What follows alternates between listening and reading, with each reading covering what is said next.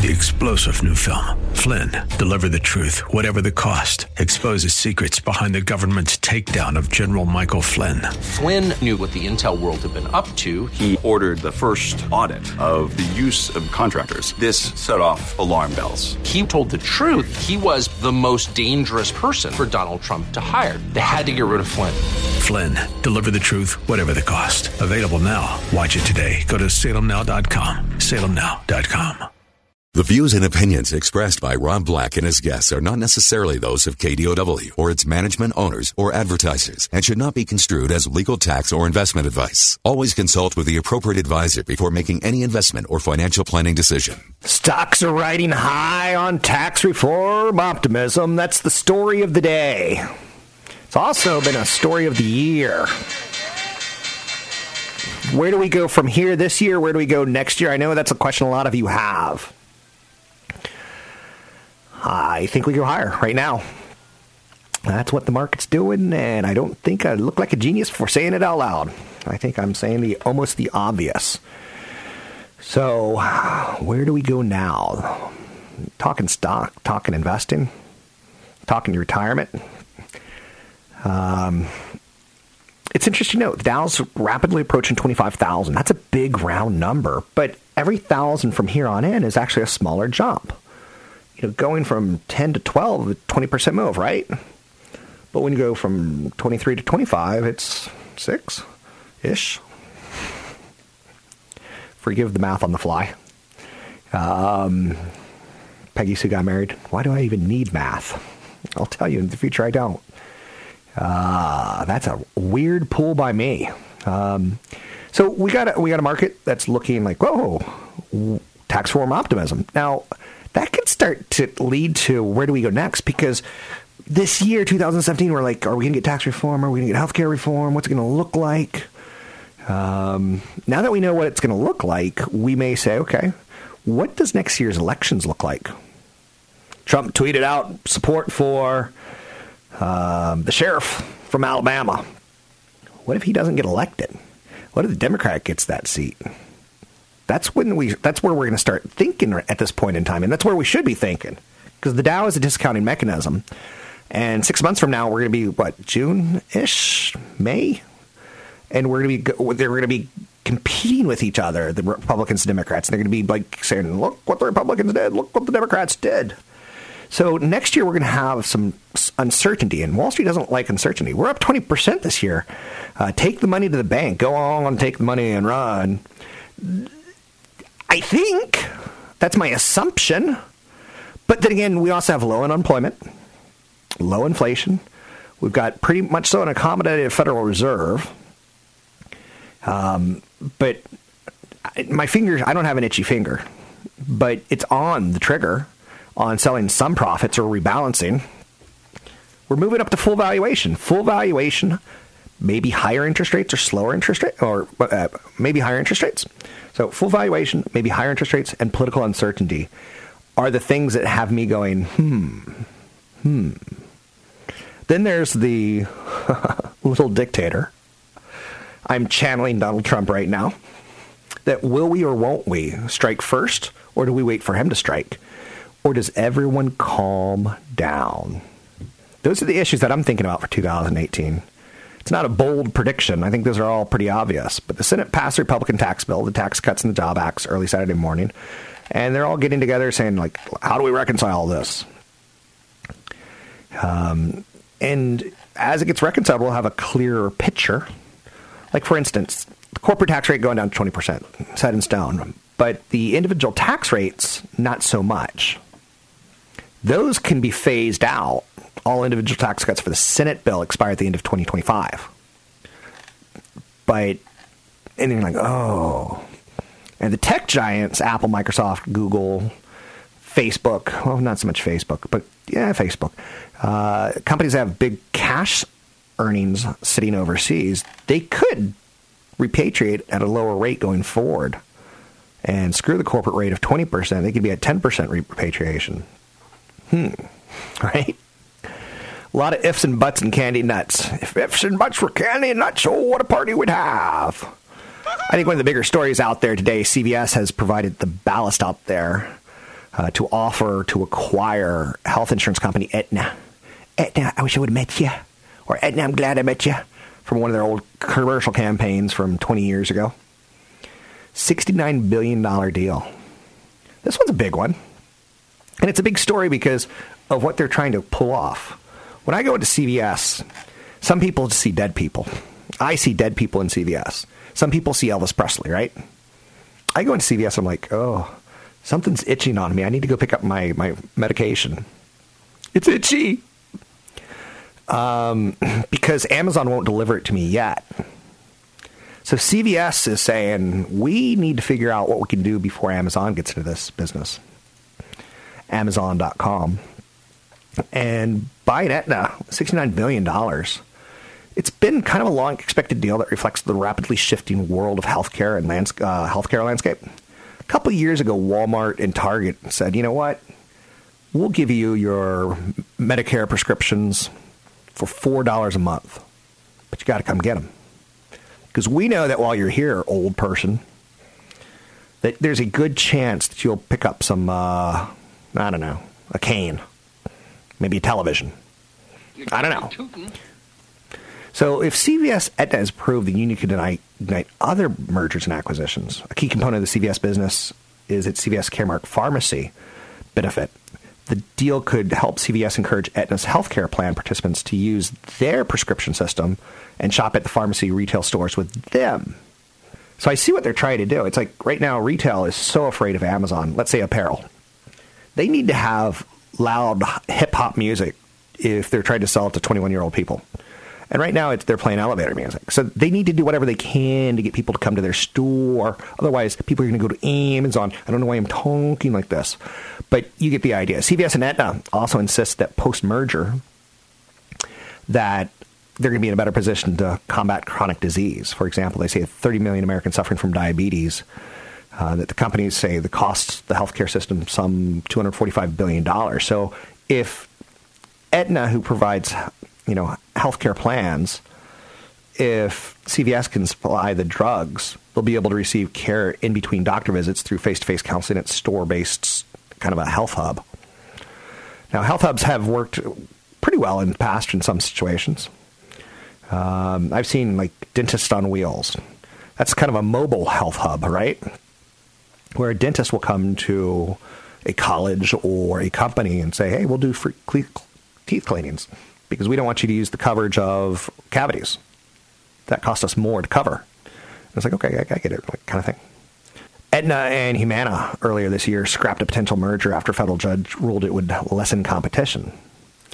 So the question is, will this get through? Because the Justice Department recently sued A T and T to block its acquisition of Time Warner. And earlier this year, Aetna and rival Humana, like I said, scrapped their deal. So right now we don't exactly have a regulatory environment of mergers and acquisitions. Go, go, go, go. We've actually seen some try to be shot down. We don't know if they will or won't. But right now we've got rising healthcare costs. We have partisan divisions over the Affordable Care Act. We've got a potential influx of tech companies getting into that business model. Apple's running a study right now on heart disease based on your heartbeat, based on the watch that's on your hand. So time to make a deal now before something else changes and your business uh, shrinks. So will it reduce costs? Now that all of the children have grown up. I can't step on that. Catch Rob Black and Rob Black and Your Money live on the Bay Area airwaves, weekday mornings from seven to nine on A M twelve twenty K D O W and streaming live on the K D O W radio app or K D O W dot biz. And don't forget the weeknight replay at seven. I'm Rob Black, talking money, investing, and more. Thanks for listening to the show. I do appreciate it. I feel like I'm on point today. Um, we'll see. We'll see if I can keep that up, right? You look like a succulent baby lamb. I feel like a succulent baby lamb with a nice brine of salt and lemon, just so you know. The markets are moving higher, um, sort of. Wall Street is rallying after the Senate approves their tax bill. Now it gets reconciled. What will it look like? Facebook is starting an app that targets six to twelve-year-old kids. And I just go, Jesus, do we gotta have that too? Take it away from us. Can't we just be kids for a little while before Facebook and everyone wants us? I remember riding a bike out in the woods. I remember building little rafts that floated down rivers. But if your kids are going to message friends and family, wouldn't you rather have them do it safely and securely? They start in about third grade now, having kids starting to use computers and uh, sending emails to friends and such in school. Now, that's the thinking behind Messenger Kids for, for from Facebook. Now, again, keep in mind, Google and their Chromebooks are kind of like owning the school situation right now because they make such cheap computers that Apple can't really compete with. For years, Apple gave massive discounts if your school would raise, like, money. Um, because get the kids using the Apple products and they'll stay using the Apple products. That's what I'm trying to say here. It's a loser to me because let kids be kids, and but you got to give put technology in their hands so they could start learning it. But ads-free messaging is what Facebook promises, aimed at kids six to twelve. Hmm. When do you give a, when do you give a kid an Xbox? When do you give a kid a cell phone? It's available for iOS devices this week, with Android and Kindle versions coming in a few months. Messenger Kids users can do many of the same things that regular Messenger apps can do. Send text-based messages, video chat, tack on virtual stickers and face masks, but with stricter rules and parental controls in place. Um, I don't think the goal is all too altruistic, even if Messenger Kids is free to download and use. It's, again, give the kids candy if you're a dentist. They'll come see you soon. Facebook remains the largest social network, and their future is to try to steer their, their their investor future. Hopefully, steers people away, kids away from Generation Y, Generation Z, um, pull them away, millennials, from new apps that might compete with them in the future. Get them used to the environment, and then introduce them to the, the adult version. So I don't think it's altruistic. So Facebook remains the largest social network. Messenger is growing into one of the most popular messaging platforms in the world. Signing up new users now presents a new challenge, given how mature and how wide-reaching their already are. I quit Facebook Messenger, and I was speaking to my brother David this weekend, and he, he quit Facebook altogether. He's like, I can't take it. He lives in Washington, D C He says, I can't take it. Every post is about Trump. It's stressing me out. And I'm like, I don't know his political affiliation. I think I do. But he's like, everything is stressing me out. He lives like five miles from the White House. I live thirty-five hundred miles from the White House. And like, I'm like, if you're stressed about Trump, move to California because everyone doesn't like him here. Like, it's tough to, you could find a couple in San Diego and some of the farming communities. But the big cities, they're going to be on your side. And they're, your friends from those big cities are going to be on your side, per se, if that's what's stressing you out. Um, so Facebook's large. You know, when they bought Instagram, everyone's like, why? You spent too much money. When they bought what's uh, Snap, uh, Snap, Snapchat, that's not, what, no, no, no, WhatsApp. They wanted to buy Snapchat because those were younger users in the future. Uh, WhatsApp is international uh, p- users that, you know, don't really communicate with cell phones. They they use broadband uh, to make phone calls. Pretty smart, uh, what they've been doing. So offering Messenger Kids is another way to give parents more control over what their children read and see and hear on smartphones and tablets. So one side of it is you don't want your kids running into a pedophile in social media, and Facebook's trying to help. ninety-three percent of six to twelve-year-old children in the U S have access to smartphones and tablets, with about eighty percent of the children in that same age group getting the first taste of social media. I've got a friend who's got, I guess, like a thirteen-year-old daughter. I try not to look too closely because uh, I don't want to be accused of like do, looking too closely. So I think she's thirteen. She might be fourteen-ish. I don't know. I don't. I can guess weights better than I can guess ages. But he limits his kids on how much data their phone can process.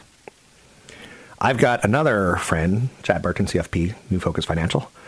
Um, not yeah, he's C F P. Um, I was thinking C F O, but he's C E O, C F P. Um, certified financial planner, copyright. Um, he limited his kids when they were younger to one hour screen time, T V or tablets kind of thing, or computers. So it's extraordinary what parents have to go through right now. And, you know, trying to keep your kids away from strangers online, uh, not Stranger Things, but strangers online, is it's probably an enormous and difficult task. Messenger Kids is the product over the next twelve months of development by the Messenger team that they say they spoke to hundreds of parents, primarily in the U S, U K and Australia, and the Consultative Youth Advisory Committee with experts specializing in child development and online safety. God, don't, isn't that crazy that we live in a world of online safety? Um, but in the early years of Sesame Street, the long-running iconic show that now airs on H B O and re-airs on P B S, the goal with Sesame Street from its first episode in nineteen sixty-nine was to educate children by taking advantage of their infatuation with television. So you go back to you're like, ah, oh, Sesame Street was so innocent. But it did get kids hooked on television even a little bit more. So this is the message that you have to... Did you know they have an autistic kid on Sesame Street now? And what up with Oscar the Grouch living in a garbage can? Was he a homeless person? Was that the message there? Wow. I wish the kids on Sesame Street would have said, or Ernie and Bert would have said, hey, Oscar, come live with us. I never, ever got it. Mister Snuffleupagus, was he a, uh, was he addicted to something? Like he something with his nose? Are you with me? Are you against me? Um, uh, Mister Snuffle, Ernie and Bert, two guys living together. There was a lot of messages that Sesame Street was, was throwing out. You know, my favorite was the count. One, two, three. And he eventually leads One, to Edward Cullen from Twilight, right? Three, four, um, but five. Cookie Monster. Teaching kids to love cookies. Think about some of the messages they were sending. Were they as great as you think? So Facebook... opening up their doors, per se, to a children's app. What do you think? I don't know. Big Bird. I have nothing bad to say about Big Bird, but he wasn't my favorite. Elmo. Tickle me, Elmo.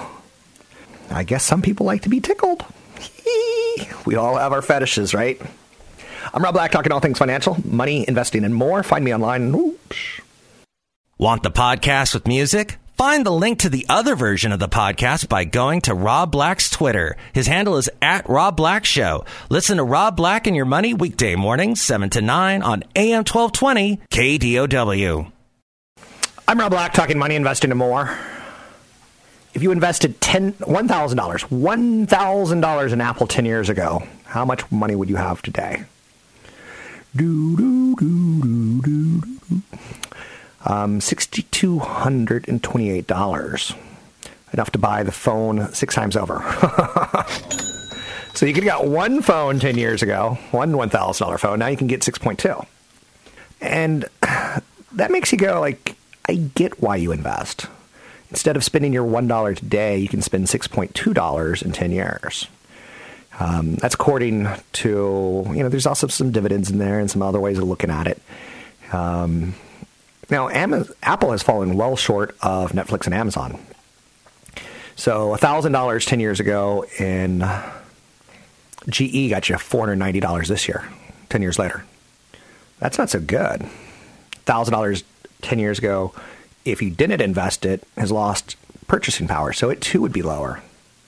one thousand dollars invested ten years in FedEx got you two thousand one hundred dollars. So it doubled in ten years.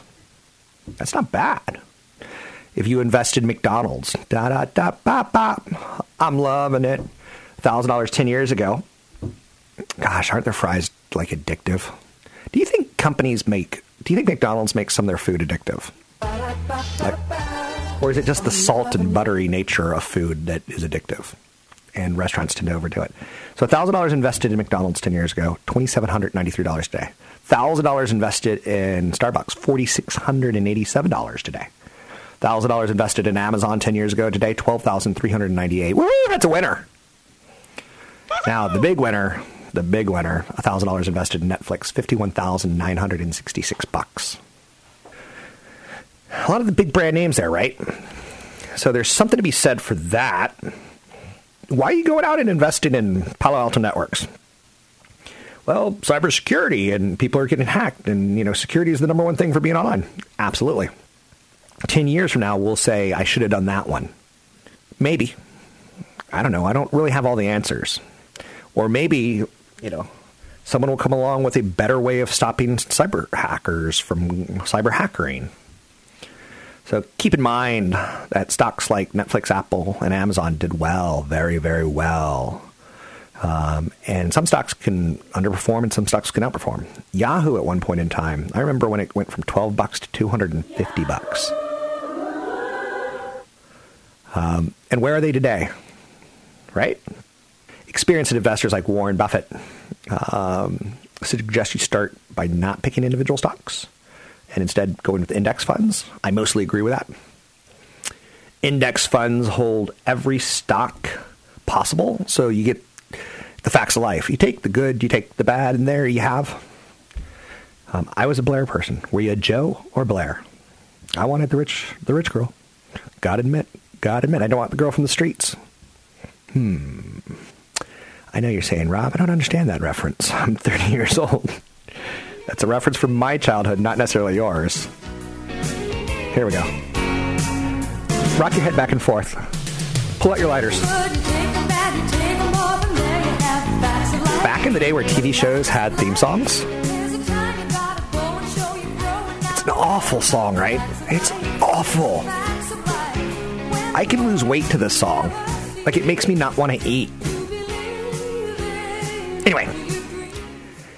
How do you want to invest? Do you want to go for the individual stocks home runs, or do you want to go for a portfolio that gives you the good and the bad? And basically, instead of buying the individual company, you're buying capitalism.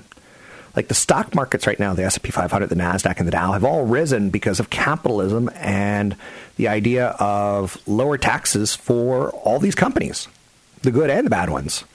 Therefore, they should rise faster in the future if they're paying less taxes.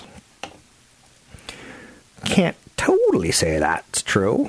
Can't, like, there's a lot of truisms that aren't true, right? I don't know if you're with me or against me on this one, but that's my thought at least. Anyhow. What else do I have for you today? Let's take a look. Let's think about this. We got the one thousand dollars story pretty much so nailed down. Bitcoin is on fire. Wall Street is really hyper-loving Bitcoin because they can say, let's hire people for this. They can say, um, let's introduce some new products. Let's figure out a way to get Mike to invest because Rob's a stock guy. Mike likes alternative currencies because Mike believes that, you know, Uh, the world's going to heck in a handbasket. Yes. Hi-oh, yes. Car that I would love to own, but I, I won't. Because I'm not a car guy. It stinks because I know people are like, you see that Lamborghini there? I'm like, no, which one is it? I can't recognize it. But Lamborghini is introducing a super sports utility vehicle. It looks like a Hummer, but it's a Lamborghini. So supercar makers have long known that parked next to the snarling Lamborghinis, racing red Ferraris, or the stately Bentleys, um, that they're not the most practical, you know? So Lamborghini's saying, hey, we can make a super fast, super beautiful, practical vehicle. Um, a lot of car makers are saying, like, we need to do that. So what I'm trying to bring up here is when you've been parking next to a Lamborghini in the past, you're like, whoa, look at that. I saw a stick shift Lamborghini. And I'm like, no, not a stick shift, an automatic. And I'm like, what's the point of that? Like, isn't it all about the stick shift? Isn't it? Um, so I actually saw a super expensive car, and I, I actually laughed at it. Um, where do I go from here? Um, I don't know. I don't know. I don't know. And it, oh, it's all about, all about product. So like when you see Elon Musk come out with a, a sedan, um, okay, electric power, got it. Oh, pretty good performance, but awesome styling. Then he comes out with more of an S U V, a, a mid-size or small-size S U V, because it's not that practical to have a sedan if you've got a family. And then he's coming out with a budget sedan, because some people don't have sixty thousand dollars, seventy thousand dollars to spend on their luxury vehicle that's just a luxury, uh, that's just a sedan. Then he says, I'm going to come out with an electric truck, because some trucking companies, they can go automated and save on a very expensive part of their business model, labor. In theory. Wow, think about some of the trucking accidents that you've seen. The truck that plowed into Tracy Morgan. How many millions of dollars did that cost Walmart and their insurance companies? The truck that plowed into a toll booth this weekend in San Francisco and killed the person in the toll booth. Um, so a, a truck that can fix itself while it's driving. I see the point. But it's all about product. So when you see a story like Lamborghinis getting in the S U V market, it's all about product. I don't, if you have kids, you don't want a race car. Or maybe you do, but you're, you're like, that's not practical. Or your spouse goes, that's not practical. So everything you look at, whether it be Intel or Apple or Facebook or Google, it's all about product. So like the speakers out there right now, when you take a look at the um, HomePod that Apple's working on, and it's going to be, um, it's not really about competing with Google, because Google's all about search. Google gives away a lot for nothing, but then they get you on the search and the, the selling the ads through the search. Apple acquired Beats using its music streaming product to deliver Apple Music while continuing to sell to the youth-oriented brand's headphones and Bluetooth speakers. Beats delivered Apple a complementary subsidiary brand, very popular with its audience, one associated with professional musicians and sports figures. So Apple bought into the rock and roll um, uh, marketing. The rock and roll star is using their product, in my opinion. So Apple is going to introduce the, the HomePod, and it's going to be about using Siri, right? But Siri is all about using your phone. And your phone's all about services out there. Now, your phone now costs one thousand dollars. So I think Apple has it right with the way they're thinking about it. Like, Alexa is really all about, Alexa's stupid. Alexa's like, hey, Alexa, let's play blah, blah, blah. Uh, let's play um, Jeopardy. And there's there's it's not fun. So Apple's HomePod will be a speaker that they start selling in two thousand eighteen. And it will be about accessing your phone, because they want you to continue to access your phone. And it's going to sound awesome, because that's what Apple does. They make things right, and they charge you a lot of money for it, and then they make good fat margins on it.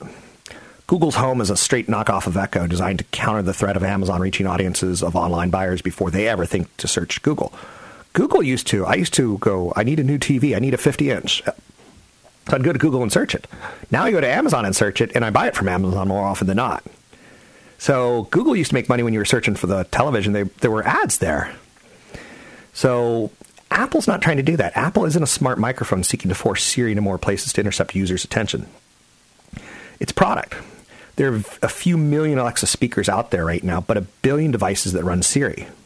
Apple's going to dominate this, in my opinion. For the record, I own shares of Apple. Um, Apple doesn't make any money off Siri. If voice services were truly a compelling feature in smartphone purchases, people would have bought Fire phones or and Pixels. That didn't happen. Alexa, to me, is an empty voice platform. I get why people think about it like, ooh, it's cool. It's unique. Apple's about selling phones. We'll talk about this nonsense narrative in the future if you want to. I'm Rob Black, talking money, investing, more. Find me online at Rob Black Show, Twitter, Rob Black Show, YouTube, Rob Black Show. Don't forget, there's another hour of today's show to listen to. Find it now at K D O W dot biz or on the K D O W radio app.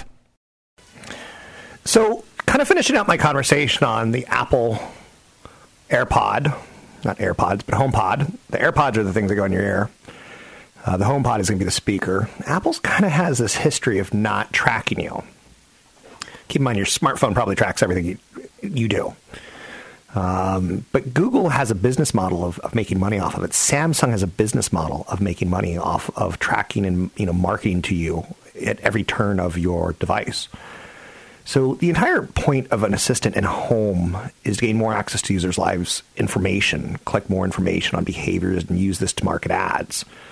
And Americans don't like that, pretty much so. Some people are like, I don't care. But Apple's trying to sell devices, not sell information.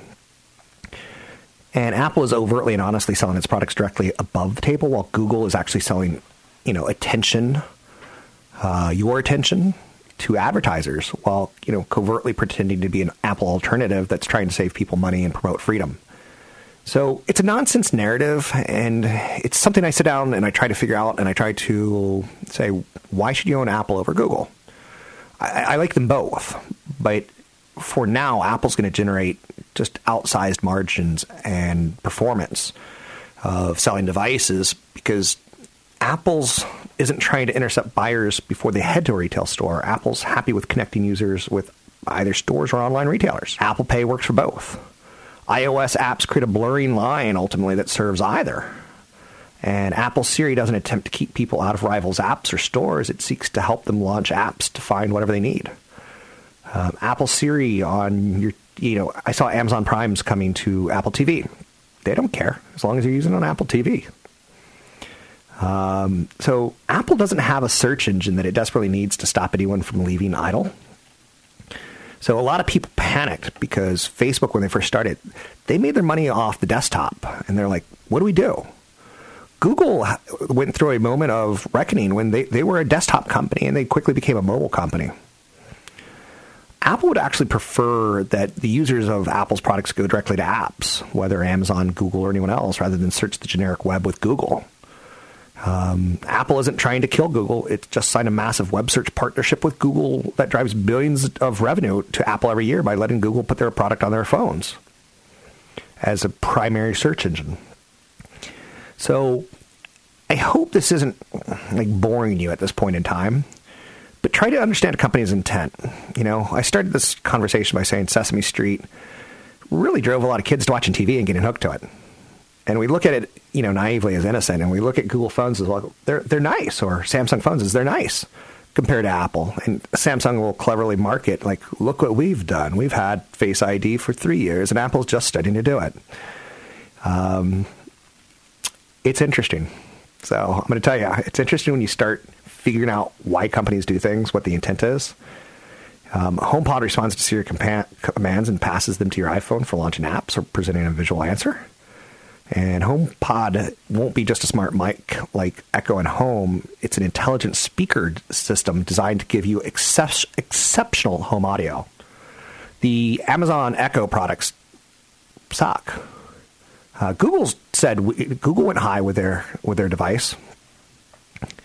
Um, but some people like high-end performances, like Lamborghinis. I'm like, I'm okay with a, I'm okay with my my truck. Um. HomePod will use a four-inch driver with an incredible twenty millimeter excursion, possibly because of dynamic modeling. Supposedly, and we don't have it yet, um, but the HomePod will be able to...